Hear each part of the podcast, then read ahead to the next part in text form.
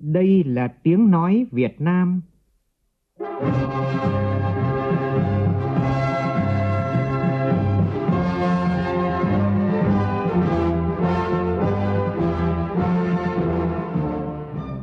là tiếng nói Việt Nam, phát thanh từ Hà Nội, thủ đô nước Cộng hòa xã hội chủ nghĩa Việt Nam.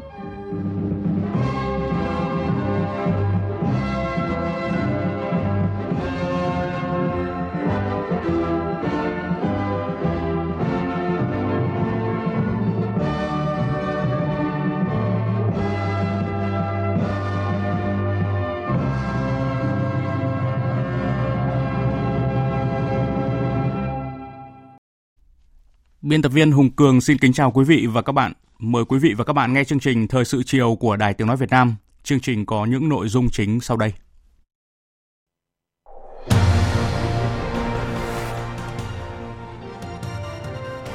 Trong khuôn khổ chuyến thăm chính thức Hàn Quốc, Thủ tướng Chính phủ Nguyễn Xuân Phúc hội kiến với Thủ tướng Hàn Quốc Lee Nak-yeon và Chủ tịch Quốc hội Hàn Quốc Moon Hee-sang sau kỳ họp thứ 8 Quốc hội khóa 14, Chủ tịch Quốc hội Nguyễn Thị Kim Ngân tiếp xúc cử tri thị trấn Phong Điền, thành phố Cần Thơ. Thương hiệu quốc gia Việt Nam được định giá 247 tỷ đô la Mỹ, tăng 12 tỷ đô la Mỹ so với năm ngoái và xếp hạng thứ 42 trong bảng xếp hạng 100 thương hiệu quốc gia giá trị nhất thế giới. Quảng Ninh sẽ xử lý nghiêm đối tượng tung tin thất thiệt về 7 công dân Việt Nam tử vong ở biên giới Trung Quốc do điện giật. Trong phần tin thế giới, Tổng thống Mỹ Donald Trump ký ban hành dự luật dân chủ và nhân quyền Hồng Kông. Trung Quốc ngay lập tức tuyên bố trả đũa. Triều Tiên lại phóng vật thể nghi là tên lửa đạn đạo hướng về phía biển Nhật Bản.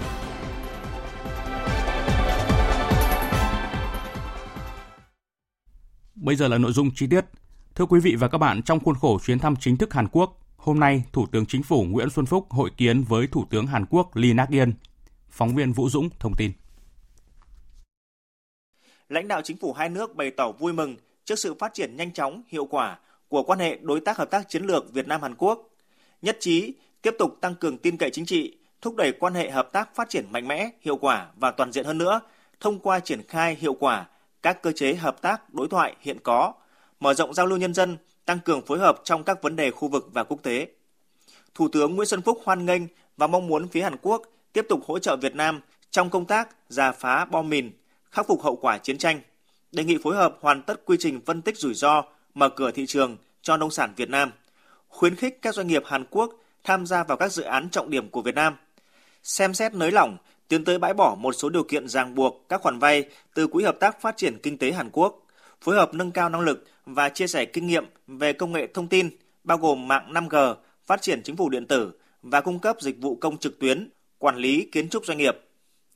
Cảm ơn Thủ tướng Lee Nak-yên đã quan tâm hỗ trợ cộng đồng người Việt Nam tại Hàn Quốc. Thủ tướng Nguyễn Xuân Phúc mong muốn chính phủ, nhân dân, các tổ chức đoàn thể Hàn Quốc tiếp tục giúp đỡ để cộng đồng người Việt Nam tại Hàn Quốc, nhất là các gia đình đa văn hóa Việt Nam Hàn Quốc có cuộc sống ổn định, đóng góp vào sự phát triển kinh tế xã hội sở tại và đóng góp vào việc củng cố tình hữu nghị giữa nhân dân hai nước. Thủ tướng Hàn Quốc Lee Nak-yên khẳng định, Hàn Quốc luôn chủ trương coi trọng tăng cường hợp tác sâu rộng với Việt Nam – nhấn mạnh chính phủ Hàn Quốc sẽ quan tâm thúc đẩy hơn nữa hợp tác giữa hai nước trên tất cả các lĩnh vực, tiếp tục quan tâm hỗ trợ cộng đồng người Việt Nam tại Hàn Quốc. Thủ tướng Hàn Quốc cũng khẳng định Hàn Quốc sẽ phối hợp để Việt Nam đảm nhiệm tốt vai trò ủy viên không thường trực Hội đồng Bảo an Liên Hợp Quốc nhiệm kỳ 2020-2021 và vai trò Chủ tịch ASEAN năm 2020. Về tình hình khu vực và quốc tế, lãnh đạo chính phủ hai nước chia sẻ nhận thức chung về tầm quan trọng của việc duy trì hòa bình ổn định ở khu vực, giải quyết các bất đồng bằng biện pháp hòa bình thông qua đối thoại và thương lượng trên cơ sở luật pháp quốc tế. Cũng trong ngày hôm nay, Thủ tướng Chính phủ Nguyễn Xuân Phúc đã hội kiến với Chủ tịch Quốc hội Hàn Quốc Moon Hee-sang. Phóng viên Vũ Dũng tiếp tục thông tin. Nhìn lại quá trình phát triển quan hệ Việt Nam Hàn Quốc thời gian qua, Thủ tướng Chính phủ Nguyễn Xuân Phúc và Chủ tịch Quốc hội Moon Hee-sang bày tỏ hài lòng sự phát triển mạnh mẽ và hiệu quả của quan hệ hai nước đã đưa hai nước trở thành những người bạn gần gũi, đối tác quan trọng hàng đầu của nhau. Hai bên nhất trí cho rằng trên cơ sở thành quả đã đạt được trong thời gian vừa qua, hai nước cần tiếp tục tăng cường tin cậy và hiểu biết lẫn nhau, hợp tác chặt chẽ, đưa quan hệ đối tác hợp tác chiến lược giữa hai nước tiếp tục phát triển sâu rộng, thiết thực hơn nữa trên tất cả các lĩnh vực vì lợi ích của nhân dân hai nước, góp phần vào hòa bình, ổn định, hợp tác, phát triển ở khu vực và trên thế giới. Thủ tướng Nguyễn Xuân Phúc đề nghị Quốc hội Hàn Quốc quan tâm bằng pháp luật, bằng chính sách tiếp tục hỗ trợ cộng đồng người Việt Nam tại Hàn Quốc, nhất là các gia đình đa văn hóa Việt Nam Hàn Quốc có cuộc sống ổn định, có cơ hội phát triển, hòa đồng với xã hội sở tại và giữ gìn truyền thống văn hóa dân tộc. Chủ tịch Quốc hội Hàn Quốc Moon Hee-sang khẳng định Quốc hội Hàn Quốc và các đảng chính trị tại Hàn Quốc có sự thống nhất cao về chủ trương tiếp tục thúc đẩy quan hệ với Việt Nam trên tất cả các lĩnh vực, đánh giá cao hiệu quả hợp tác thời gian qua và mong muốn làm sâu sắc hơn nữa quan hệ giữa hai quốc hội, các cơ quan và đại biểu của hai quốc hội, phát huy vai trò của các nhóm nghị sĩ hữu nghị ở hai quốc hội. Chủ tịch Quốc hội Hàn Quốc cho biết sẽ tiếp tục quan tâm và có các biện pháp thiết thực để hỗ trợ cộng đồng người Việt Nam tại Hàn Quốc. Vào trước đó, sáng nay, Thủ tướng Nguyễn Xuân Phúc cùng Phó Thủ tướng kiêm Bộ trưởng Kinh tế và Tài chính Hàn Quốc, ông Nam Ki Hong, cùng dự và phát biểu tại Diễn đàn Doanh nghiệp Việt Nam Hàn Quốc. Trước hơn 700 đại biểu tham dự hội nghị, Thủ tướng cho rằng chính nhờ sự tương đồng về văn hóa đã góp phần tạo nên những trái ngọt, quả lành trong kinh tế, đầu tư và thương mại giữa hai nước. Phóng viên Vũ Dũng phản ánh. Phát biểu tại diễn đàn, Thủ tướng Nguyễn Xuân Phúc đánh giá sau nhiều năm, thương mại và đầu tư giữa Việt Nam và Hàn Quốc được coi là kỳ tích với kinh mạch thương mại đạt gần 70 tỷ đô la Mỹ. Đầu tư của Hàn Quốc vào Việt Nam đứng vị trí thứ nhất với 65 tỷ đô la Mỹ. Hợp tác với Hàn Quốc, Hàn Quốc hợp tác Việt Nam trong các lĩnh vực y tế, giáo dục, quốc phòng, an ninh, tài chính, ngân hàng, bảo hiểm, nhất là đào tạo nguồn nhân lực, hàng vạn nghiên cứu sinh. Trước đây tìm người tiếng Hàn rất rất khó, hiện nay có hàng vạn người rất giỏi tiếng Hàn ở Việt Nam mà họ đều làm ăn kể cả người Hàn học tiếng Việt mà người Việt học tiếng Hàn đây là những nền tảng quan trọng để thúc đẩy quan hệ qua lâu dài giữa Hàn Quốc và Việt Nam. Và một câu hỏi đặt ra là vì sao chúng ta có thành công bước đầu quan trọng như vậy? Thì chúng tôi xin trả lời ngay rằng và điều này chúng ta đã trả lời rất sớm rằng đó là Việt Nam Hàn Quốc có rất nhiều nét văn hóa tương đồng. Chính nhờ sự tương đồng về văn hóa đó đã góp phần tạo nên những trái ngọt, những quả lành trong kinh tế, đầu tư và thương mại giữa hai nước chúng ta. Nhắc lại lịch sử, Thủ tướng cho biết lịch sử văn hóa Việt Nam Hàn Quốc đã khơi nguồn từ 800 năm trước và nay có rất nhiều nét văn hóa tương đồng. Những nét tương đồng đó là sức mạnh cộng hưởng, củng cố niềm tin cậy, tình bằng hữu trong mối quan hệ hợp tác giữa chính phủ và người dân hai nước. Thủ tướng nhấn mạnh Việt Nam ủng hộ và tạo mọi điều kiện để Hàn Quốc triển khai thành công chính sách hướng Nam mới của Tổng thống Moon Jae-in. Các nhà đầu tư Hàn Quốc cần chú ý để triển khai chính sách này. Cho biết, Việt Nam được dự báo sẽ tạo sự bứt phá về kinh tế số so với các quốc gia trong khu vực. Thủ tướng đề nghị nhà đầu tư Hàn Quốc đầu tư vào Việt Nam trong các lĩnh vực công nghệ cao, công nghiệp chế biến, công nghiệp cơ khí, phụ trợ, năng lượng bao gồm điện khí và năng lượng tái tạo, công nghệ tài chính, dịch vụ vận tải và logistics. Mong muốn các nhà đầu tư cùng với Việt Nam tạo kỳ tích mới, tiếp tục là nhà đầu tư đứng thứ nhất. Thủ tướng đề nghị các nhà đầu tư Hàn Quốc góp phần đưa kinh ngạch hai nước lên 100 tỷ đô la Mỹ vào năm tới. Cùng với đó là xuất khẩu nhiều mặt hàng Việt Nam vào Hàn Quốc để giảm nhập siêu từ Hàn Quốc vào Việt Nam. Hiện đang ở mức lớn là hơn 30 tỷ đô la Mỹ. Tại diễn đàn, Phó Thủ tướng Hàn Quốc Nam Ki Hong cho biết người Hàn Quốc rất quan tâm đến Việt Nam, yêu thích ẩm thực Việt Nam, các điểm đến nổi tiếng như Đà Nẵng và Hạ Long của Việt Nam. Mong muốn hai bên thúc đẩy đầu tư trong lĩnh vực công nghệ cao, hạ tầng. Phó Thủ tướng cho biết sẽ hình thành các trung tâm hỗ trợ doanh nghiệp Hàn Quốc tại Việt Nam. Tại diễn đàn đã có 33 bản ghi nhớ được trao với tổng giá trị gần 20 tỷ đô la Mỹ.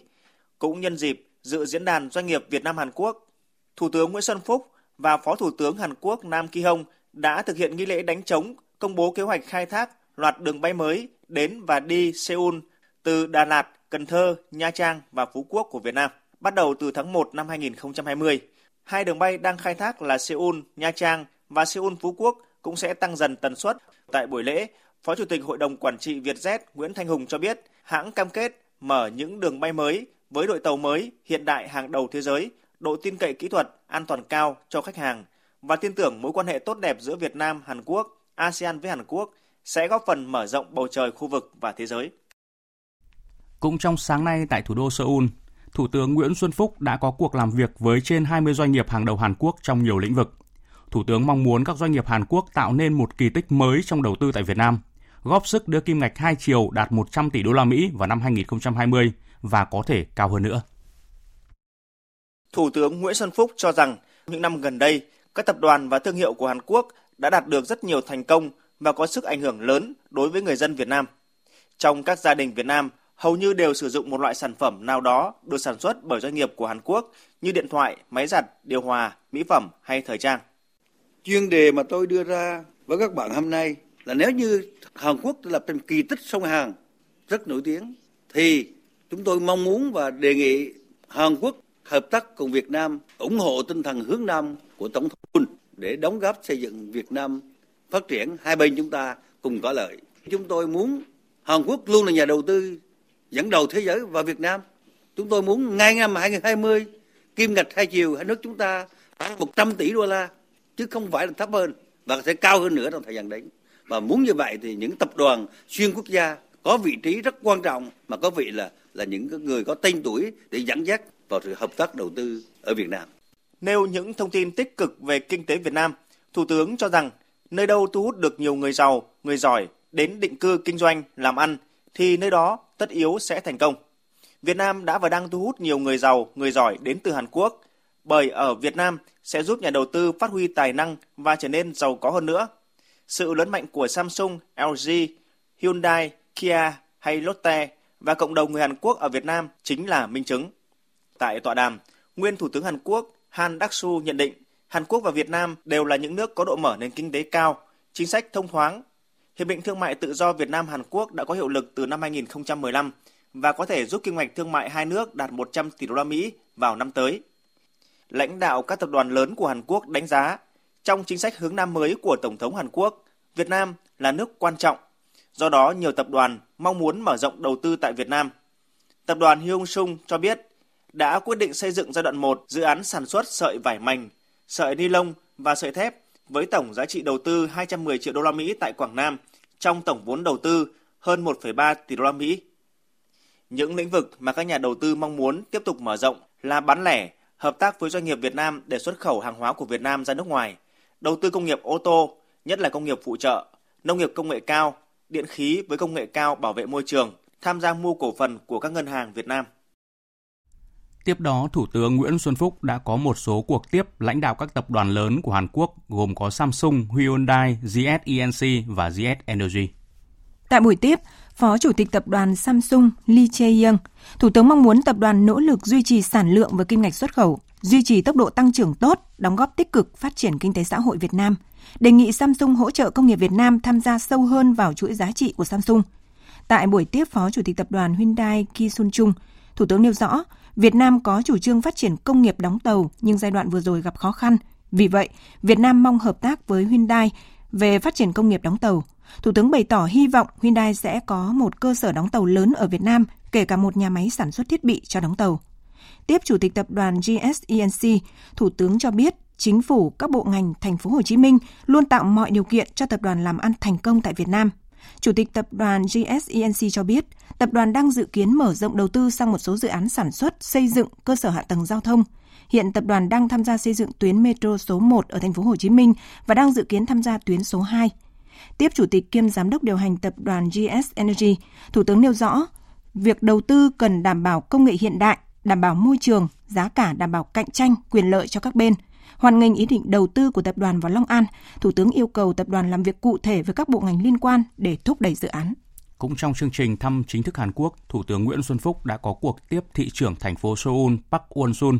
Trong buổi tiếp, Thủ tướng đánh giá cao và hoan nghênh thủ đô Seoul có quan hệ hợp tác kết nghĩa với thủ đô Hà Nội và thành phố Hồ Chí Minh. Thủ tướng khẳng định luôn tạo điều kiện cho cộng đồng người Hàn Quốc tại Việt Nam, mong muốn doanh nghiệp Hàn Quốc nói chung và của Seoul nói riêng tiếp tục đầu tư và mở rộng hoạt động tại Việt Nam. Thị trưởng Park Won-sun cũng cho biết là Seoul có quan hệ hợp tác với nhiều thành phố trên thế giới, nhưng luôn coi trọng đặc biệt quan hệ với các địa phương của Việt Nam, coi đó là quan hệ anh em trong một gia đình. Ông cam kết sẽ luôn quan tâm và hỗ trợ cộng đồng người Việt. 17.000 người đang sinh sống, làm việc, học tập tại Seoul, đóng góp tích cực vào quan hệ hữu nghị, hợp tác tốt đẹp giữa hai nước.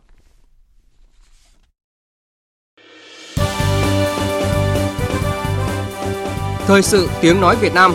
Thông tin nhanh Bình luận sâu Tương tác đa chiều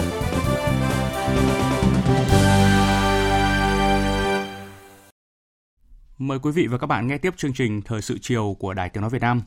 Ngay sau khi kết thúc kỳ họp thứ 8 Quốc hội khóa 14, chiều nay tại thị trấn Phong Điền, thành phố Cần Thơ, Chủ tịch Quốc hội Nguyễn Thị Kim Ngân và các đại biểu ở đơn vị bầu cử số 1, đoàn đại biểu Quốc hội thành phố Cần Thơ đã có buổi tiếp xúc cử tri. Phản ánh của phóng viên Lê Tuyết. Là người theo dõi đầy đủ các phiên họp của kỳ họp thứ 8 Quốc hội khóa 14 qua các kênh thông tin báo chí, cử tri Võ Văn Chính bày tỏ phấn khởi trước những thành tiệu, những đổi mới của đất nước, đổi mới của Quốc hội trong thời gian qua. Tại diễn đàn Quốc hội, Quốc hội và Chính phủ đã tiếp thu ý kiến đóng góp của cử tri, góp phần xây dựng phát triển kinh tế xã hội, tăng cường vị thế của đất nước trên trường quốc tế.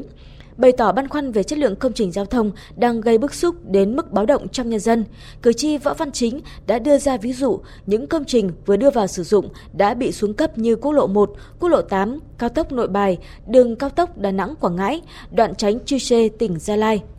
Nhiều công trình giao thông ngàn tỷ đồng chậm tiến độ độ vốn cao, thi công mới xong được đưa vào sử dụng vài tháng đã xuống cấp hư hỏng. Có công trình chưa đưa vào sử dụng đã hư hỏng, làm thất thoát lớn tiền của nhân dân, gây lãng phí ngân sách nhà nước, làm mất lòng tin trong xã hội, ảnh hưởng lớn đến tốc độ phát triển của đất nước. Đề nghị Quốc hội, Chính phủ cho biết nguyên nhân, Quốc hội, Chính phủ có giải pháp gì để ngăn chặn, xử lý và khắc phục vấn nạn này. Trả lời về câu hỏi này, Chủ tịch Quốc hội cho rằng đây là tồn tại yếu kém mà trong các kỳ họp Quốc hội đều được các đại biểu Quốc hội mổ xẻ phân tích. Những cái công trình lớn mà đã có kế hoạch vốn rồi mà làm chậm hay là chất lượng thì cái đó là việc vi phạm chính sách pháp luật về giao thông. Tôi đơn cử công trình đường cao tốc Đà Nẵng Quảng Ngãi đó vừa bàn giao sử dụng thì đã bị lún nứt rồi bị hư hỏng và vừa rồi đã khởi tố bắt giam cái ban quản lý của cái dự án đầu tư này rồi. À, sắp tới những cái trường hợp mà chất lượng công trình không đảm bảo sử dụng cái đầu tư là vi phạm chính sách pháp luật hay là có những bất kỳ một cái vi phạm nào trong việc thực hiện những cái dự án đầu tư công trong đó có đầu tư giao thông quy trách nhiệm xử lý nghiêm không phải chỉ một cái con đường đó tất cả ở đâu nếu như tùy vào cái mức độ phân cấp quản lý nếu có sai phạm thì sẽ bị xử lý. Quan tâm đến những khó khăn vướng mắc của người dân khi thực hiện thủ tục hành chính liên quan đến đất đai, cử tri Trần Hoàng Phong cho rằng thực hiện luật đất đai năm 2013, mô hình triển khai tổ chức phát triển quỹ đất cấp huyện và chi nhánh văn phòng đăng ký quyền sử dụng đất ở cấp huyện trực thuộc Ủy ban nhân dân huyện về Sở Tài nguyên Môi trường trực thuộc Ủy ban nhân dân tỉnh là không phù hợp với tình hình thực tế có nhiều khó khăn bất cập không phù hợp với thực tế. Trong tiếp nhận giải quyết thủ tục hành chính phải mang đi mang về tất cả hồ sơ từ huyện đến sở. Mất thời gian. Mặt khác ủy ban nhân dân huyện không quản lý được hoạt động của chi nhánh văn phòng đăng ký đất đai thuộc sở quản lý. Những yếu tố đó làm cho việc giải quyết hồ sơ hành chính chưa kịp thời cho người dân. Trả lời về câu hỏi này, Chủ tịch Quốc hội cho rằng lắng nghe ý kiến bà con, chúng tôi về sẽ yêu cầu Bộ trưởng Bộ Tài nguyên Môi trường kiểm tra lại tình hình và sẽ giải quyết cụ thể. Nó đặt ở đâu mà thuận lợi cho người dân trong cái giao dịch về đất đai. Chứ không thể ờ, nay thì đặt ở huyện mai thì rút lên thành phố rút lên hai đưa về một. Nó xáo trộn ờ, không cần thiết. Đoàn đại biểu quốc hội sẽ phản ảnh những cái ý kiến này để đưa về yêu cầu bộ trưởng ờ, trần hồng hà trả lời là người dân sinh sống tại đồng bằng sông Cửu Long, cử tri Nguyễn Văn Dũng bày tỏ lo ngại về tình trạng sạt lở bờ sông ngày càng nghiêm trọng. Hiện nay, tình trạng sạt lở bờ sông do các nguyên nhân. Thứ nhất là khai thác nguồn nước ngầm quá mức. Thứ hai, các nước đầu nguồn sông Mekong xây dựng nhiều đập thủy điện làm ảnh hưởng đến lưu lượng nước không còn phù sa bồi đắp. Cái thứ ba là tác động của biến đổi khí hậu xin hỏi quốc hội chính phủ đã có giải pháp gì để hạn chế Chủ tịch Quốc hội nhấn mạnh tất cả những vấn đề này đã được các bộ ngành liên quan bàn bạc cụ thể và điều quan trọng là chúng ta đã có những kịch bản, những chương trình chiến lược mang tầm quốc gia để ứng phó với biến đổi khí hậu. Trong thực tế, tất cả những cái kịch bản đó phải được cập nhật và khi cập nhật rồi thì phải có những cái giải pháp xử lý không phải trước mắt mà về lâu dài thì này à, chính phủ, quốc hội à, thường xuyên à, chỉ đạo để cho đồng bằng sông Cửu Long không biến mất, mà có thể là thích ứng. Bây giờ sản xuất cây gì,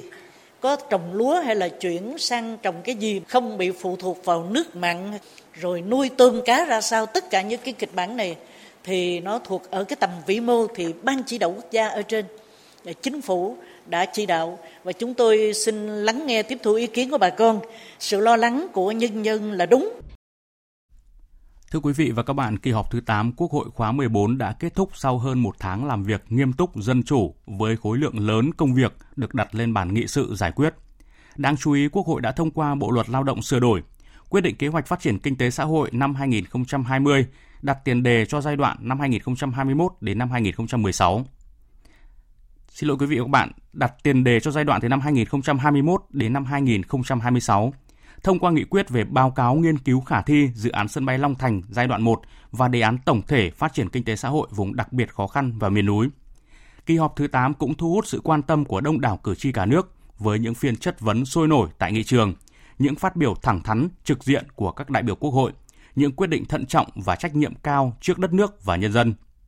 Mời quý vị thính giả cùng phóng viên Lại Hoa nhìn lại những nội dung chính của kỳ họp này. Kỳ họp thứ 8 diễn ra trong bối cảnh tình hình quốc tế và khu vực có nhiều diễn biến phức tạp khó lường, tốc độ tăng trưởng kinh tế thế giới có xu hướng giảm. Mặc dù vậy, thảo luận về tình hình kinh tế xã hội và ngân sách, Quốc hội ghi nhận cả 12 chỉ tiêu kinh tế xã hội đã hoàn thành, kinh tế vĩ mô ổn định, lạm phát được kiềm chế dưới 3%, thất nghiệp dưới 4%, tăng trưởng ước đạt 6,8% cho cả năm – Tuy nhiên, về tầm nhìn năm 2020 và những năm tiếp theo, nhiều đại biểu bày tỏ chưa yên tâm với những con số này, bởi mục tiêu duy trì nhịp độ tăng trưởng 6,8% là rất gian nan trong bối cảnh kinh tế và thương mại thế giới đang giảm tốc. Quốc hội thông qua nghị quyết về kế hoạch phát triển kinh tế xã hội năm 2020, Quốc hội nhất trí đặt mục tiêu tổng sản phẩm trong nước tăng khoảng 6,8%. Quốc hội yêu cầu chính phủ và các cơ quan tập trung thực hiện các nhiệm vụ giải pháp trong đó đáng chú ý là giải pháp tiếp tục xây dựng, hoàn thiện hệ thống pháp luật theo hướng đồng bộ, hiện đại, đáp ứng yêu cầu hội nhập, giữ vững ổn định kinh tế vĩ mô, kiểm soát lạm phát, đảm bảo các cân đối lớn, tạo nền tảng cho phát triển nhanh và bền vững. Với tinh thần dân chủ và trách nhiệm, kỳ họp thứ 8 đã hoàn thành cơ bản chương trình đề ra. Nét nổi bật trong kỳ họp này là công tác xây dựng luật với việc thông qua 11 luật làm cơ sở cho công tác quản lý điều hành, tạo thể chế phát triển bền vững của đất nước. Đáng chú ý, sau 3 kỳ họp cho ý kiến, tại kỳ họp thứ 8, Quốc hội đã thông qua Bộ luật Lao động sửa đổi, quy định về điều chỉnh tuổi nghỉ hưu lên 62 tuổi đối với lao động nam vào năm 2028 và 60 tuổi đối với lao động nữ vào năm 2035. Bộ trưởng Bộ Lao động Thương binh và Xã hội Đào Ngọc Dung khẳng định, quy định điều chỉnh tuổi nghỉ hưu thể hiện quan điểm đón đầu thách thức già hóa dân số, đồng thời phát triển bền vững quỹ bảo hiểm, giải quyết hài hòa bình đẳng giới và tiến tới giảm dần khoảng cách về giới. Đây cũng là một cái dịp chúng ta đưa những vấn đề mà chúng ta đã cam kết trong công ước quốc tế cũng như các hiệp định thương mại trong cái sân chơi chung chúng ta nội luật hóa để phù hợp với cái vận hành chung của quốc tế nhưng cũng là phù hợp với cái điều kiện của chúng ta. Quốc hội cũng đã thông qua luật sửa đổi bổ sung một số điều của luật cán bộ công chức và luật viên chức với quy định chính thức bỏ biên chế viên chức suốt đời, có hiệu lực vào tháng 7 năm 2020. Luật cán bộ công chức cũng đã quy định nguyên tắc chung về xử lý kỷ luật đối với cán bộ công chức đã nghỉ việc, nghỉ hưu, quy định cụ thể về hình thức xử lý kỷ luật, trong đó có hình thức xóa tư cách chức vụ đã đảm nhiệm là để đảm bảo thống nhất với hình thức kỷ luật theo quy định của Đảng. Với 10 dự án luật được cho ý kiến tại kỳ họp này, đáng chú ý là lần đầu tiên dự án luật đầu tư theo hình thức đối tác công tư PPP được trình ra Quốc hội. Thủ tướng Nguyễn Xuân Phúc khẳng định, việc xây dựng luật để kêu gọi nhiều nguồn lực phát triển đất nước là một hướng đi hết sức cần thiết. Để làm được điều này, Thủ tướng cho rằng phải bảo vệ quyền lợi nhà đầu tư tư nhân để họ yên lòng. Tuy vậy, cũng lưu ý tất cả đều phải theo nguyên tắc của kinh tế thị trường, định hướng xã hội chủ nghĩa hoạt động chất vấn tại kỳ họp thứ 8 tiếp tục được đổi mới. Bốn Bộ trưởng và Thủ tướng Nguyễn Xuân Phúc đã trực tiếp trả lời hàng loạt vấn đề mà các đại biểu Quốc hội đặt ra, thu hút sự quan tâm theo dõi của đông đảo cử tri và nhân dân cả nước. Trong 3 ngày, các phiên chất vấn diễn ra trong không khí sôi nổi, dân chủ, thẳng thắn, trách nhiệm và xây dựng. Lần đầu tiên trước Quốc hội đã có nhiều khuyết điểm được các bộ trưởng nhận. Điều đó cho thấy còn nhiều vấn đề tồn tại cần được các bộ trưởng giải quyết trong thời gian tới. Đại biểu Nguyễn Thanh Hải, trưởng ban dân nguyện của Quốc hội, khẳng định. Tất cả những vấn đề đại biểu nêu ra tại hội trường đều là những vấn đề mà cử tri và nhân dân cả nước đang rất quan tâm. Và qua đó thì ờ, đại biểu đã thực hiện đúng cái quyền và cái trách nhiệm đại diện cho nhân dân ờ, ở cái hội trường Tiên Hồng này. Và người dân, người cử cử tri có cái cảm giác như là mình đang chính mình đang được chất vấn các bộ trưởng tại hội trường Tiên Hồng. Bên cạnh công tác xây dựng luật và chất vấn, kỳ họp cũng thể hiện rõ chức năng giám sát tối cao thông qua giám sát chuyên đề của Quốc hội với những vấn đề nóng một điểm cũng đáng chú ý là tại kỳ họp này, Quốc hội đã biểu quyết thông qua nghị quyết về báo cáo nghiên cứu khả thi dự án sân bay Long Thành giai đoạn 1 trị giá 4,8 tỷ đô la Mỹ. Quốc hội cũng đã thể hiện trách nhiệm sự quan tâm của Đảng, Quốc hội, Chính phủ đối với đồng bào dân tộc thiểu số, thể hiện qua việc phê duyệt đề án về phát triển kinh tế xã hội vùng đồng bào dân tộc thiểu số và miền núi Nghị quyết định hướng mục tiêu đến năm 2030 là thu nhập bình quân của người dân tộc thiểu số bằng 1 phần 2 bình quân chung của cả nước. Đại biểu Nguyễn Lâm Thành, đoàn Lạng Sơn khẳng định. Đây chính là thể hiện cái trách nhiệm và tình cảm với những cái gì mà đồng bào dân tộc và miền núi đóng góp cho suốt gần 10 thập kỷ qua trong cái sự nghiệp cách mạng. Và đây cũng là dịp chúng ta tiếp tục tri ân và thể hiện trách nhiệm của mình đối với các cái vùng còn khó khăn này để giúp cho các cái vùng này phát triển cùng đất nước và bảo đảm được sự phát triển bình đẳng giữa các dân tộc. Với những gì diễn ra kỳ họp thứ 8, cử tri và nhân dân cả nước đã thấy rằng Quốc hội không chỉ hoàn thành nhiệm vụ lập pháp, quyết định những vấn đề quan trọng của đất nước mà còn làm tốt vai trò giám sát của mình.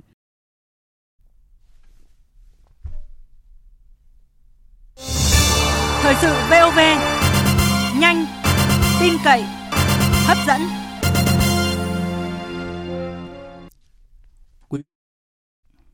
Quý vị và các bạn đang nghe chương trình Thời sự chiều của Đài Tiếng Nói Việt Nam.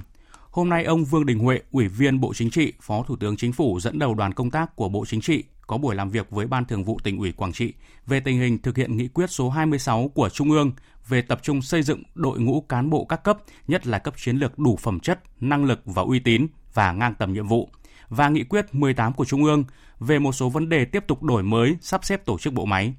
Phó Thủ tướng Vương Đình Huệ cũng đã có buổi làm việc với tỉnh Quảng Bình về tình hình kinh tế xã hội. Phóng viên Đình Thiệu và Thanh Hiếu tại miền Trung thông tin.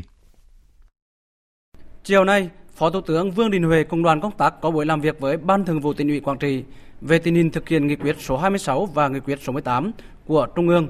Qua kiểm tra thực tế, đoàn công tác nêu lên một số hạn chế của địa phương trong quá trình triển khai thực hiện.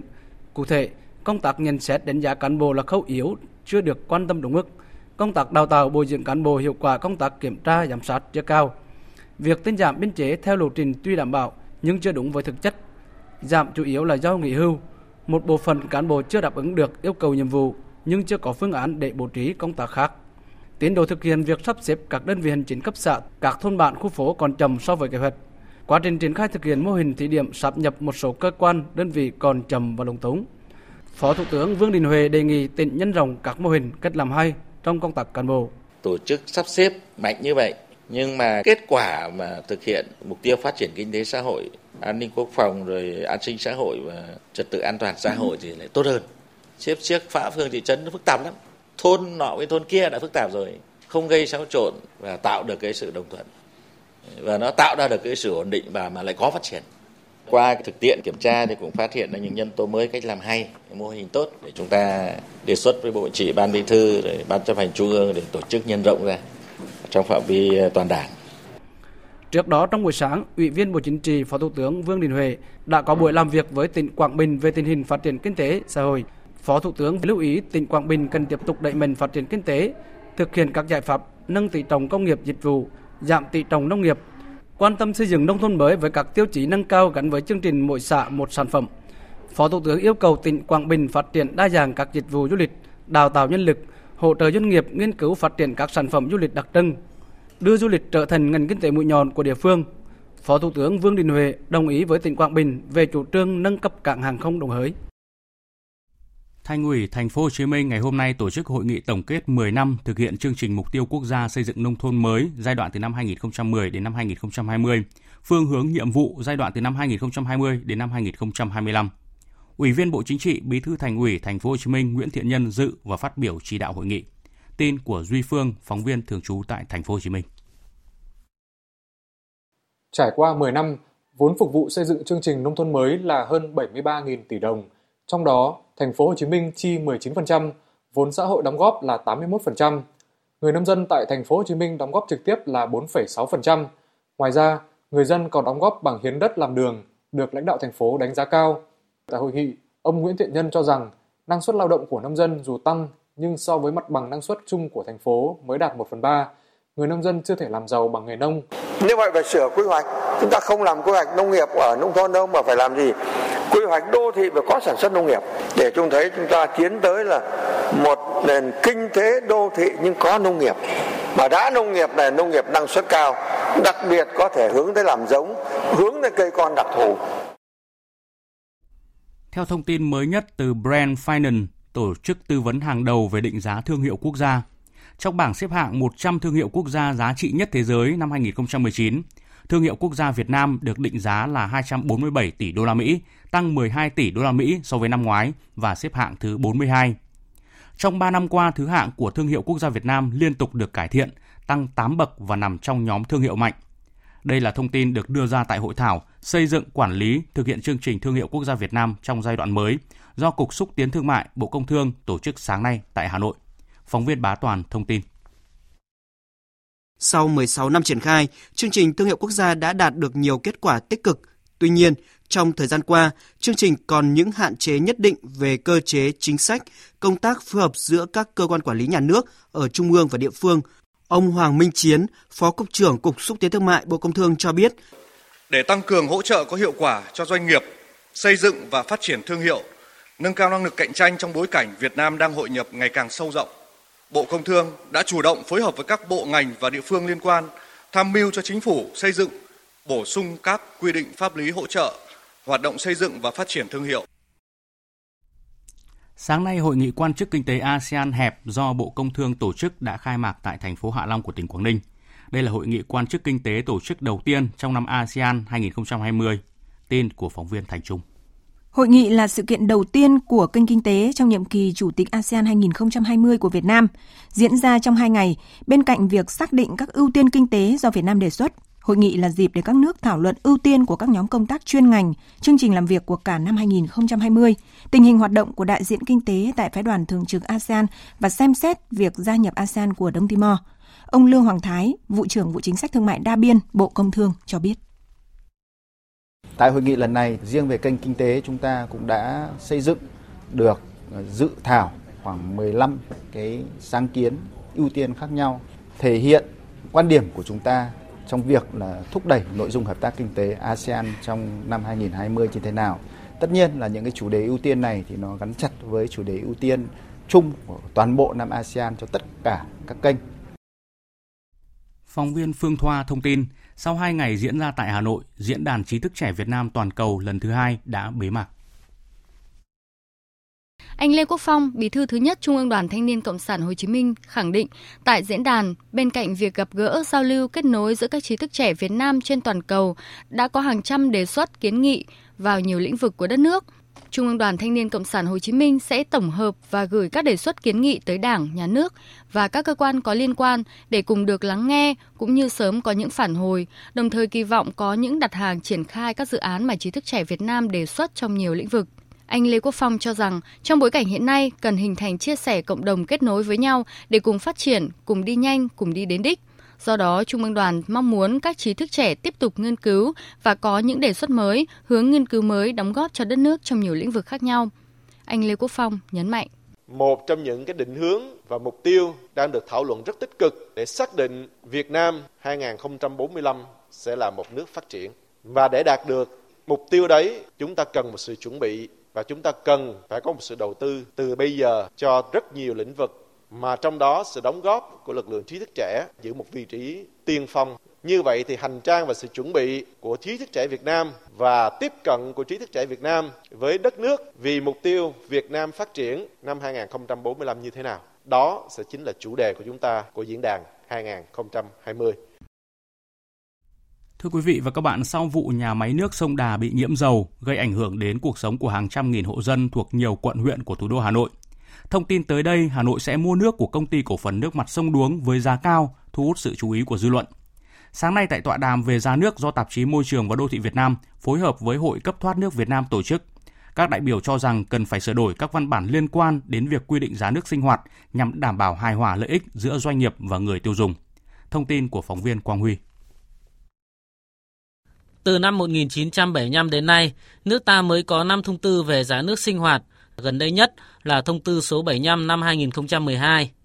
Các chuyên gia ngành nước cho rằng từ 4 thông tư trở về trước không làm chuyển mình được ngành nước mà phải từ thông tư số 75 mới đưa ngành nước về tính đúng, tính đủ, tính lãi. Từ đó mới phát sinh ra đầu tư vào đầu nguồn để thành lập các nhà máy nước như Thủ Đức, Sông Đà, Sông Đuống.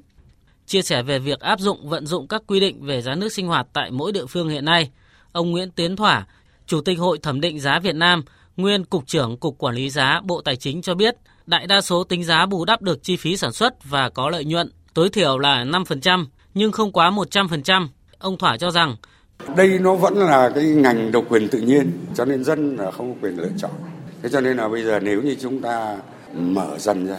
chúng ta điều hòa tốt để cho có cạnh tranh, dân có quyền lựa chọn. Và cái quy hoạch tới của cái cấp nước ấy, là anh làm sao là đừng có rạch ròi theo địa giới hành chính chúng ta để cho các đơn vị cấp nước họ có thể kết nối với nhau thì thì dân người ta có thể lựa chọn được mà cái này hướng là phải tiến tới như thế. Ông Trần Đăng Quý, Chủ tịch Hội đồng Quản trị Công ty Cổ phần Cấp nước Nam Định cho rằng hiện nay ngành nước đã cổ phần hóa nên cần tối đa lợi nhuận. Vay vốn đầu tư cần phải trả lãi ngân hàng, trả cổ tức hàng năm cho các cổ đông.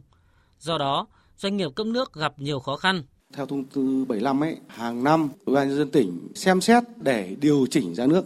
Chứ không phải là lúc nào chúng tôi cũng được tăng. À, rất khó cho các doanh nghiệp. Thế mà để đảm bảo cho các doanh nghiệp bền vững mà tồn tại mà cung cấp được nước tốt thì, thì phải cơ chế nó cũng phải chuẩn chỉ. Hỗ trợ doanh nghiệp tức là đồng hành cùng doanh nghiệp và lợi ích thì ba bên đều hài hòa. Doanh nghiệp nhà nước và nhân dân thì doanh nghiệp mới tồn tại được mặc dù đã có quy định về cách tính giá nước song hiện nay 63 tỉnh thành phố có nhiều cách áp dụng khác nhau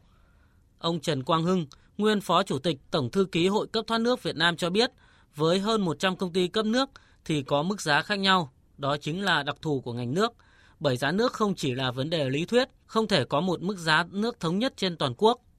Ông Hưng cũng khẳng định, người dân không quan trọng giá nước bao nhiêu, họ có thể chi trả như châu Âu với mức 11,5 đô la một mét khối. Nhưng người dân đòi hỏi sự minh bạch vì nước là ngành phi lợi nhuận. Bên cạnh đó, người dân quan tâm đến chất lượng dịch vụ cấp nước. Đánh giá về việc Ủy ban nhân dân thành phố Hà Nội thuê tư vấn độc lập để tính giá nước, ông Trần Quang Hưng cho rằng đây là một biện pháp rất minh bạch để tính đúng, tính đủ cho giá nước sạch. Quan trọng nhất là sự minh bạch, đấy là yêu cầu. Tính cho tôi đủ, bởi vì đây là cái ngành mà người ta nói là phi lợi nhuận, không thể để lợi nhuận quá nhiều. Chúng tôi không quan trọng vấn đề tính giá bao nhiêu, nhưng cái chất lượng dịch vụ phải đảm bảo. Nếu được như thế, thực sự cái ngành nước của chúng ta mới có cái góp phần chăm lo cái đời sống của người dân của chúng ta cơ quan chức năng tỉnh Quảng Ninh đang xác minh và sẽ xử lý nghiêm đối tượng tung tin đồn thất thiệt trên mạng xã hội về việc có 7 công dân Việt Nam tử vong tại khu vực biên giới Trung Quốc. Tin cho biết. Vừa qua, trên mạng xã hội xuất hiện thông tin có nội dung bức tường biên giới của Trung Quốc gài điện cao thế khiến 7 người Việt Nam đi đường tiểu ngạch về quê ăn Tết ở Móng Cái, Quảng Ninh bị điện giật tử vong. Ngay sau khi thông tin này được công bố, các cơ quan chức năng của tỉnh Quảng Ninh khẳng định đây là thông tin sai sự thật do các đối tượng xấu tung lên nhằm gây mất trật tự an ninh xã hội các hình ảnh phát tán kèm thông tin này là hình ảnh cắt ghép. Hiện tỉnh Quảng Ninh đã chỉ đạo các cơ quan chức năng và chính quyền thành phố Móng Cái xác minh đối tượng tung tin đồn thất thiệt trên để xử lý theo quy định của pháp luật. Ủy ban nhân dân tỉnh Hòa Bình vừa ra quyết định thi hành kỷ luật ông Bùi Trọng Đắc, giám đốc Sở Giáo dục và Đào tạo tỉnh Hòa Bình bằng hình thức cách chức do thiếu trách nhiệm, buông lỏng lãnh đạo, chỉ đạo, quản lý, thiếu kiểm tra, giám sát để xảy ra vi phạm rất nghiêm trọng trong công tác tổ chức kỳ thi Trung học phổ thông quốc gia năm 2017-2018 tại tỉnh Hòa Bình, để nhiều cán bộ đảng viên của Sở Giáo dục Đào tạo cũng như ngành giáo dục và đào tạo tỉnh Hòa Bình vi phạm nghiêm trọng, bị khởi tố, điều tra hình sự và bị xử lý kỷ luật. Tiếp theo chương trình là một số thông tin thời tiết.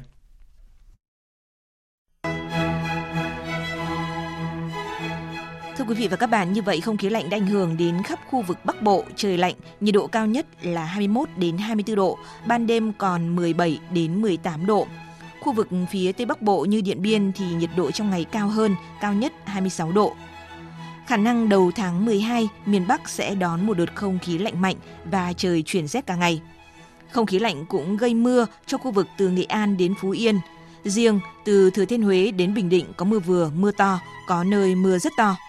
Tình trạng này sẽ còn tiếp tục duy trì cho đến ngày mai 29 tháng 11 và sau đó sang ngày 30 tháng 11 khi nhiễu động gió đông trên cao hoạt động suy giảm thì mưa tại khu vực này có dấu hiệu tạm giảm về diện và lượng. Còn tại khu vực Tây Nguyên và Nam Bộ, trời tạnh giáo, nhiệt độ cao nhất trong ngày giao động trong khoảng từ 27 đến 33 độ, ban đêm còn từ 25 đến 26 độ.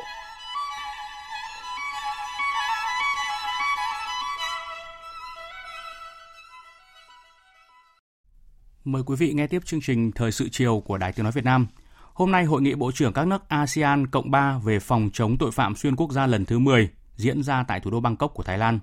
Đoàn đại biểu cấp cao Bộ Công an Việt Nam tham dự hội nghị do Đại tướng Tô Lâm, Ủy viên Bộ Chính trị, Bộ trưởng Bộ Công an làm trưởng đoàn. Phản ánh của phóng viên Đài Tiếng Nói Việt Nam thường trú tại Thái Lan. Tại hội nghị, Bộ trưởng Công an Tô Lâm nêu rõ tầm quan trọng của cơ chế hợp tác ASEAN Cộng 3 với các nước Trung Quốc, Hàn Quốc và Nhật Bản đã được khẳng định trong suốt hai thập niên vừa qua, góp phần quan trọng vào hòa bình, an ninh và phát triển của khu vực Đông Á. Bộ trưởng Tô Lâm đề nghị các bên liên quan tiếp tục triển khai thực hiện chương trình hành động ASEAN Cộng 3 giai đoạn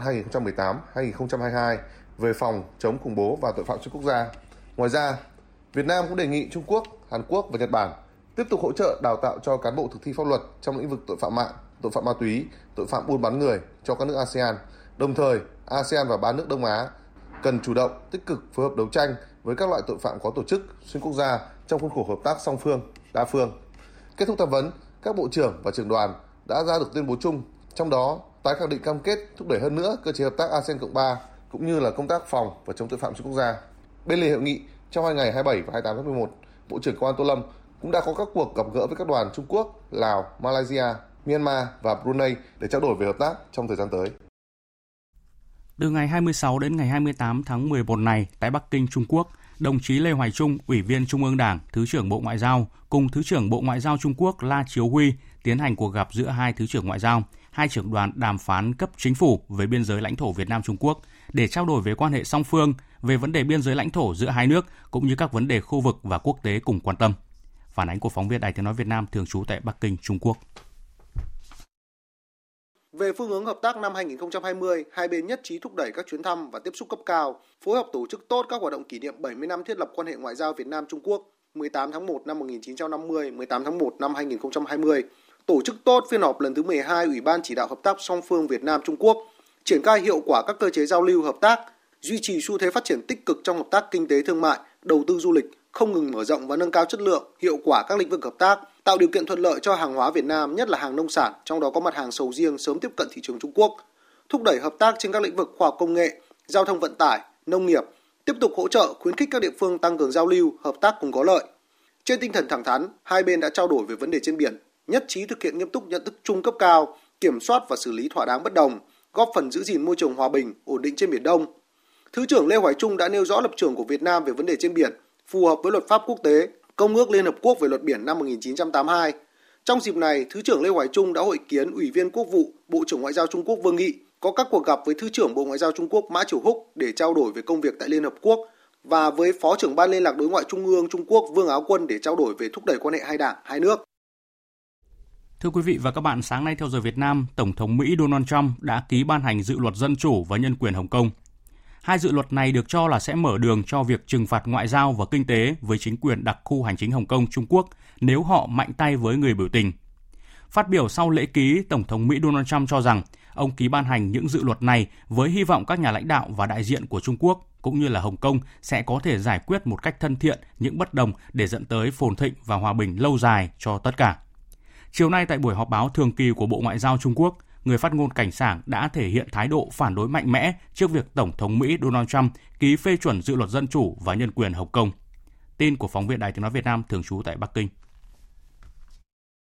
Người phát ngôn Bộ Ngoại giao Trung Quốc cho biết, Trung Quốc kiên quyết phản đối việc Tổng thống Mỹ Donald Trump ký thông qua dự luật dân chủ và nhân quyền Hồng Kông, cho rằng đây là động thái can thiệp nghiêm trọng vào công việc của Hồng Kông, can thiệp nghiêm trọng công việc nội bộ của Trung Quốc, vi phạm nghiêm trọng các nguyên tắc cơ bản của luật pháp quốc tế và quan hệ quốc tế, là hành động bá quyền trắng trợn. Trung Quốc đã tiến hành giao thiệp và phản đối mạnh mẽ với phía Mỹ về vấn đề này. Người phát ngôn cảnh sảng cho rằng Mỹ cố tình đổi trắng thay đen, thể hiện sự ủng hộ đối với các phần tử bạo lực gây náo loạn Hồng Kông, mục đích nhằm phá hoại sự ổn định và phồn vinh của Hồng Kông, phá hoại thực tiễn một nước hai chế độ của Trung Quốc. Đồng thời khẳng định động thái của Mỹ sẽ gây ảnh hưởng nghiêm trọng đến quan hệ hai nước và Trung Quốc sẽ có động thái đáp trả thích đáng. Trung Quốc sẽ đáp trả mạnh mẽ và hậu quả của việc này hoàn toàn nằm ở phía Mỹ. Hàng loạt các cơ quan của Trung Quốc như Bộ Ngoại giao, Văn phòng các vấn đề Hồng Kông và Macau của Quốc vụ viện Trung Quốc, Văn phòng liên lạc của chính phủ Trung Quốc tại Hồng Kông đều đã ra tuyên bố phản đối mạnh mẽ. Sáng nay, Bộ Ngoại giao Trung Quốc cũng đã triệu đại sứ Mỹ tại Bắc Kinh Terry Branstad để phản đối. Thưa quý vị, dư luận cho rằng việc Tổng thống Mỹ Donald Trump ký thông qua dự luật dân chủ và nhân quyền Hồng Kông vào thời điểm này sẽ tạo ra những tác động khó lường đến quan hệ Trung Mỹ, đặc biệt là tiến trình đàm phán thương mại Trung Mỹ được cho là đang đạt được nhiều tiến triển hiện nay. Về tình hình tại Triều Tiên, Triều Tiên hôm nay đã bắn ít nhất một vật thể không xác định xuống vùng biển Nhật Bản. Thông tin được Hội đồng Tham mưu trưởng Liên quân Hàn Quốc vừa xác nhận. Lực lượng bảo vệ bờ biển Nhật Bản cũng cho biết tên lửa đã được bắn ra ngoài khơi bờ biển phía đông của Triều Tiên hướng ra biển Nhật Bản. Đây là lần thứ 13 trong năm nay Triều Tiên thực hiện thử vũ khí. Vụ bắn thử nghiệm gần nhất diễn ra vào ngày 31 tháng 10 vừa qua. Mỹ và các nước đồng minh trong Tổ chức Hiệp ước Bắc Đại Tây Dương NATO đã đạt được một thỏa thuận mới liên quan tới mức đóng góp cho ngân sách chung của mỗi nước thành viên. Cụ thể như sau. Các quan chức quốc phòng Mỹ và Tổ chức Hiệp ước Bắc Đại Tây Dương NATO khẳng định chính quyền Tổng thống Mỹ đang tìm cách cắt giảm mức đóng góp của Mỹ cho NATO xuống còn gần 16% ngân sách của khối này, gần ngang bằng với mức 14,8% của Đức. Theo các thỏa thuận trước đó, Mỹ phải đóng góp 22% trong tổng chi phí trực tiếp của NATO nhằm duy trì hoạt động của trụ sở khối, đầu tư an ninh chung và một số hoạt động quân sự phối hợp. Một quan chức NATO cho hay, các nước đồng minh đã thống nhất về mức đóng góp mới. Theo đó, các quốc gia đồng minh và Canada sẽ tăng khoản chi cho NATO, trong khi Mỹ sẽ giảm khoản đóng góp. Theo một quan chức quốc phòng Mỹ, số tiền mà Mỹ cắt giảm sẽ được sử dụng để tài trợ cho các hoạt động quân sự khác ở châu Âu. Người phát ngôn Bộ Ngoại giao Iran Abbas Mousavi ngày hôm nay cho biết, chính phủ Iraq có trách nhiệm đảm bảo sự an toàn cho cơ quan ngoại giao và các nhà ngoại giao của Iran sau khi những người biểu tình ở Iraq tấn công và đốt cháy lãnh sự quán Iran tại thành phố Najaf vào đêm qua. Người phát ngôn Bộ Ngoại giao Iran, ông Musami nhấn mạnh, Iran lên án mạnh mẽ vụ tấn công và yêu cầu chính phủ Iraq có hành động quyết liệt đối với những người biểu tình. Các nhân viên tại lãnh sự quán Iran đã được sơ tán khẩn trước khi người biểu tình xông vào đốt trụ sở cơ quan này vào đêm qua. Các cuộc biểu tình tại Iraq bắt đầu ở Baghdad từ ngày 1 tháng 10 vừa qua và đã lan rộng khắp các thành phố phía Nam với mục đích đòi chính quyền phải tiến hành cải cách toàn diện, cải thiện các dịch vụ công, tạo thêm việc làm cho người dân và chấm dứt nạn tham nhũng. Các cuộc biểu tình đặt ra thách thức lớn chưa từng thấy đối với chính phủ kể từ sau khi Iraq tuyên bố chiến thắng trong cuộc chiến chống tổ chức khủng bố nhà nước Hồi giáo cách đây gần 2 năm. Thêm một thảm kịch vừa xảy ra với những người tìm cách nhập cư bất hợp pháp vào châu Âu khi có tới 4 người thiệt mạng, 16 người mất tích sau khi chiếc xuồng chở họ chìm ở ngoài khơi đêm 26 tháng 11 vừa qua ở vị trí cách bờ biển thành phố tự trị Melilla của Tây Ban Nha ở châu Phi 30 dặm về phía bắc. Ngoài những nạn nhân thiệt mạng và mất tích, khoảng 70 người đã được cứu thoát, trong đó có 3 trẻ em. Thảm kịch này xảy ra chỉ gần 3 tuần sau vụ 9 người nhập cư bất hợp pháp thiệt mạng ngày 6 tháng 11 trên một chiếc xuồng ngoài khơi bờ biển quần đảo Canary của Tây Ban Nha nằm ở phía tây châu Phi. Sáng nay, một trận động đất mạnh 4,3 độ Richter lại xảy ra tại thành phố Tịnh Tây thuộc khu tự trị dân tộc Choang, Quảng Tây Trung Quốc, nơi tiếp giáp với tỉnh Cao Bằng của Việt Nam. Phóng viên Đài Tiếng Nói Việt Nam thường trú tại Trung Quốc đưa tin. Trận động đất xảy ra vào lúc 7 giờ 49 phút giờ địa phương, tức 6 giờ 49 phút giờ Việt Nam, đã làm gần 440 ngôi nhà dân bị dạn nứt. Trận động đất này được xác định là dư chấn của trận động đất có cường độ 5,2 độ Richter xảy ra hôm 25 tháng 11 vừa qua. Kể từ ngày 25 tháng 11 đến 11 giờ ngày 28 tháng 11, tại khu vực này đã ghi nhận 56 đợt dư chấn. Trong đó có một trận từ 4 đến 4,9 độ Richter, hai trận từ 3 đến 3,9 độ Richter. Dư chấn lớn nhất chính là trận xảy ra vào sáng nay. Cũng theo số liệu thống kê của Trung Quốc, tính đến trưa ngày 27 tháng 11, các trận động đất xảy ra hôm 25 tháng 11 tại thành phố Tịnh Tây và Sùng Tả đã làm một người thiệt mạng, 5 người bị thương, hơn 2.000 người bị ảnh hưởng, hơn 900 người phải di rời và cần hỗ trợ khẩn cấp. Thiệt hại kinh tế trực tiếp lên tới gần 5 triệu nhân dân tệ, khoảng 710.000 đô la Mỹ. Các khu mỏ khai thác khoáng sản và trường học trong khu vực động đất đã phải tạm đóng cửa. Còn tại Albany, tính đến nay đã có 32 người thiệt mạng và gần 700 người bị thương sau trận động đất mạnh 6,4 độ Richter xảy ra chiều ngày 26 tháng 11 vừa qua. Trận động đất phá hủy nhiều tòa nhà, căn hộ và khách sạn tại thành phố cảng Duret. Lực lượng cứu hộ vẫn tập trung tìm kiếm người sống sót và thi thể nạn nhân mắc kẹt dưới đống đổ nát sau trận động đất này. Singapore vừa ra mắt ngân hàng não quốc gia đầu tiên, mở đường cho các công trình nghiên cứu đem lại kiến thức mới về các bệnh liên quan đến não. Với tên gọi Ngân hàng não Singapore, đây sẽ là một trung tâm nghiên cứu về các mô não và tủy sống từ những người hiến tặng. Giới khoa học ở Singapore nhận định việc cho ra đời ngân hàng não vào thời điểm này là rất cần thiết, nhất là trong bối cảnh Singapore đang đối mặt với thực trạng già hóa dân số, khi cứ 4 người thì sẽ có một người bước sang tuổi 65 vào năm 2030 và tuổi thọ trung bình ở Singapore sẽ tăng lên 84,8 tuổi, khiến gia tăng số người mắc các căn bệnh rối loạn thần kinh liên quan đến tuổi tác với việc ra đời ngân hàng não Singapore giúp giới khoa học hiểu sâu hơn về các bệnh liên quan đến não, từ đó đưa ra chẩn đoán sớm hơn, cải thiện kết quả điều trị và nâng cao chất lượng cuộc sống của bệnh nhân. Ngân hàng não Singapore đặt mục tiêu thu hút khoảng 1.000 người hiến tặng trong 4 năm tới. Quý vị và các bạn đang nghe chương trình Thời sự chiều của Đài Tiếng Nói Việt Nam. Tiếp theo như thường lệ là trang tin thể thao.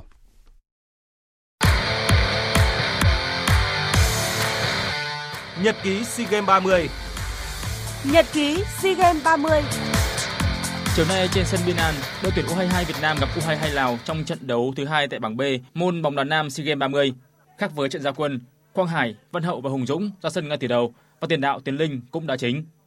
Tiến Linh chỉ mất đúng 2 phút để ghi bàn mở tỷ số, rồi chính tiền đạo mang áo số 22 nhân đôi cách biệt ở phút 17. U22 Việt Nam kiểm soát thế trận nhưng chủ động cho chậm rãi trong hiệp 1, chỉ để mạnh tấn công và dồn ép đối thủ ở đầu hiệp 2 các học trò của huấn luyện viên Park Hang-seo ghi thêm hai bàn trong vánh trong vòng 3 phút từ phút 54 đến phút 57. Hùng Dũng lần đầu tiên ghi tên lên bảng tỷ số ở SEA Games và Tiến Linh hoàn tất cú hat-trick. Tuy nhiên, hàng phòng ngự U22 Việt Nam tổ chức kèm người không tốt trong một tình huống cố định ở phút 60 và để cầu thủ U22 Lào thoải mái đánh đầu cận thành rút ngắn tỷ số xuống còn 1-4. Trong lượt cuối của hiệp 2, U22 Việt Nam vẫn ép sân nhưng chơi thông thả như đá tập. Trọng Hoàng và Quang Hải ghi thêm hai bàn thắng nữa trong 10 phút cuối để ấn định chiến thắng đậm 6-1. Còn trong trận đấu diễn ra cùng thời điểm, U22 Thái Lan thắng đậm 7-0 trước U22 Brunei. Với những kết quả này, thầy trò huấn luyện viên Park Hang-seo vẫn bảo toàn ngôi đầu bảng B với 6 điểm sau 2 trận cùng hiệu số rất cao là dương 11. À, thưa quý vị và các bạn, theo dõi trận đấu của 22 Việt Nam trên khán đài sân Binan có hai khán giả khá đặc biệt là chị Vũ Thị Thúy và Bùi Thị Hồng Hạnh. Mới đây, hai nữ cổ động viên này đã mang 60 kg thực phẩm từ quê nhà sang Philippines để trao tặng cho đội tuyển nữ Việt Nam. Để có mặt ở Philippines, hai nữ cổ động viên cuồng nhiệt này đã phải di chuyển hành trình 16 tiếng với chặng transit tại thành phố Hồ Chí Minh. Ngay trong sáng nay, chị Thúy và chị Hạnh đã di chuyển xuống khách sạn để gửi tặng toàn bộ 60 kg thực phẩm từ Việt Nam. Chị Vũ Thị Thúy chia sẻ.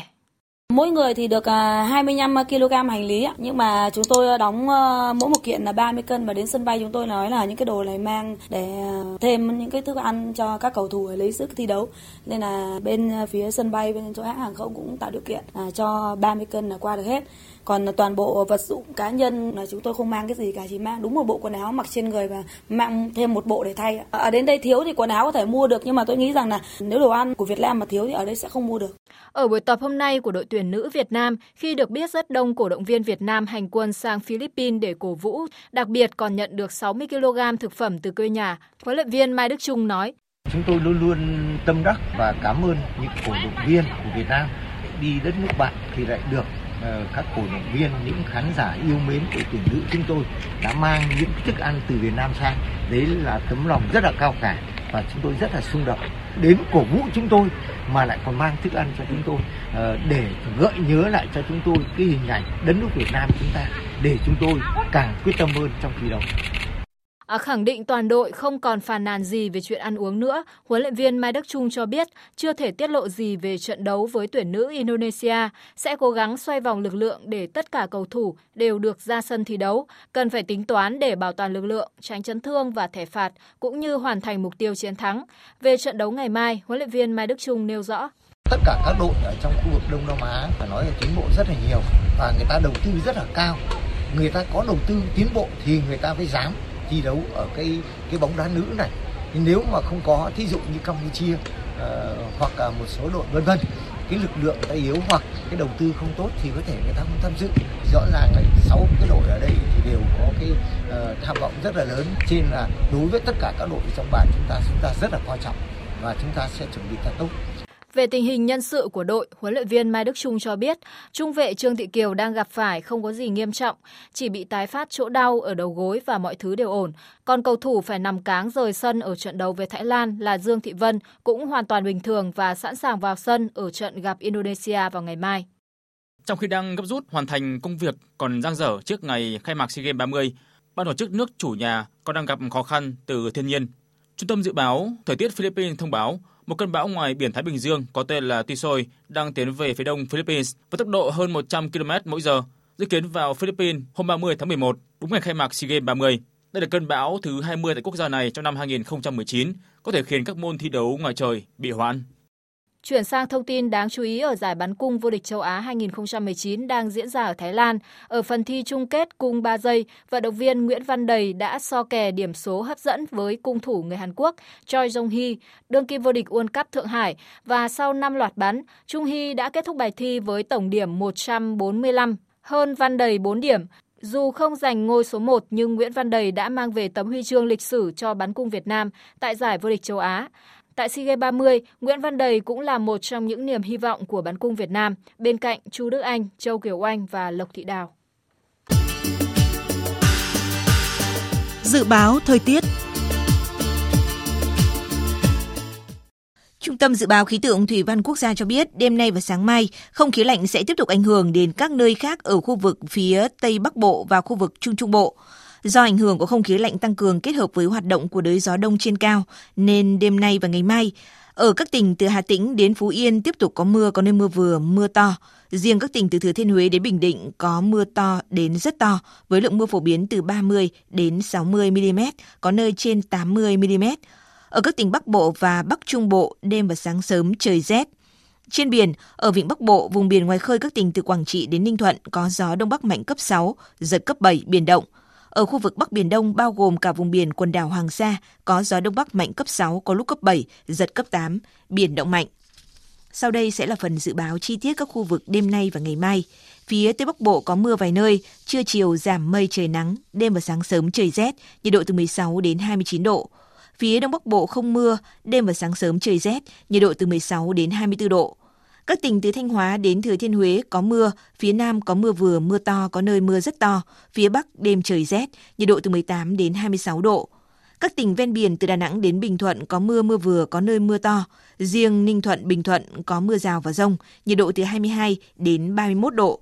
Tây Nguyên chiều tối và đêm có mưa rào và rông vài nơi, ngày nắng, nhiệt độ từ 18 đến 29 độ. Nam Bộ chiều tối và đêm có mưa rào và rông vài nơi, ngày nắng, nhiệt độ từ 23 đến 34 độ. Khu vực Hà Nội không mưa, đêm và sáng sớm trời rét, nhiệt độ từ 17 đến 24 độ. Tiếp theo là dự báo thời tiết biển. Vịnh Bắc Bộ có mưa vài nơi, tầm nhìn xa trên 10 km, gió Đông Bắc cấp 6, giật cấp 7. Từ ngày mai giảm xuống cấp 4, cấp 5, biển động. Vùng biển từ Quảng Trị đến Quảng Ngãi, từ Bình Định đến Ninh Thuận và từ Bình Thuận đến Cà Mau có mưa rào và rông vài nơi. Tầm nhìn xa trên 10 km, giảm xuống từ 4 đến 10 km trong mưa. Gió Đông Bắc cấp 6, giật cấp 7, biển động. Vùng biển từ Cà Mau đến Kiên Giang và Vịnh Thái Lan có mưa rào và rông vài nơi. Tầm nhìn xa trên 10 km, gió Đông Bắc đến Đông cấp 4. Khu vực Bắc Biển Đông và khu vực quần đảo Hoàng Sa thuộc thành phố Đà Nẵng có mưa vài nơi, tầm nhìn xa trên 10 km, gió Đông Bắc cấp 6, có lúc cấp 7, giật cấp 8, biển động mạnh. Khu vực giữa và Nam Biển Đông và khu vực quần đảo Trường Sa thuộc tỉnh Khánh Hòa có mưa rào và rông vài nơi, tầm nhìn xa trên 10 km, giảm xuống từ 4 đến 10 km trong mưa, gió Đông Bắc cấp 5, có lúc cấp 6, giật cấp 7, biển động. Những thông tin thời tiết vừa rồi đã kết thúc chương trình Thời sự chiều nay của Đài Tiếng Nói Việt Nam. Chương trình do các biên tập viên Hùng Cường, Minh Châu, Hằng Nga biên soạn và thực hiện với sự tham gia của kỹ thuật viên Hồng Vân, phát thanh viên Quỳnh Anh, chịu trách nhiệm nội dung Nguyễn Mạnh Thắng. Quý vị và các bạn quan tâm có thể tìm nghe lại chương trình trên trang web tại địa chỉ vov1.vn.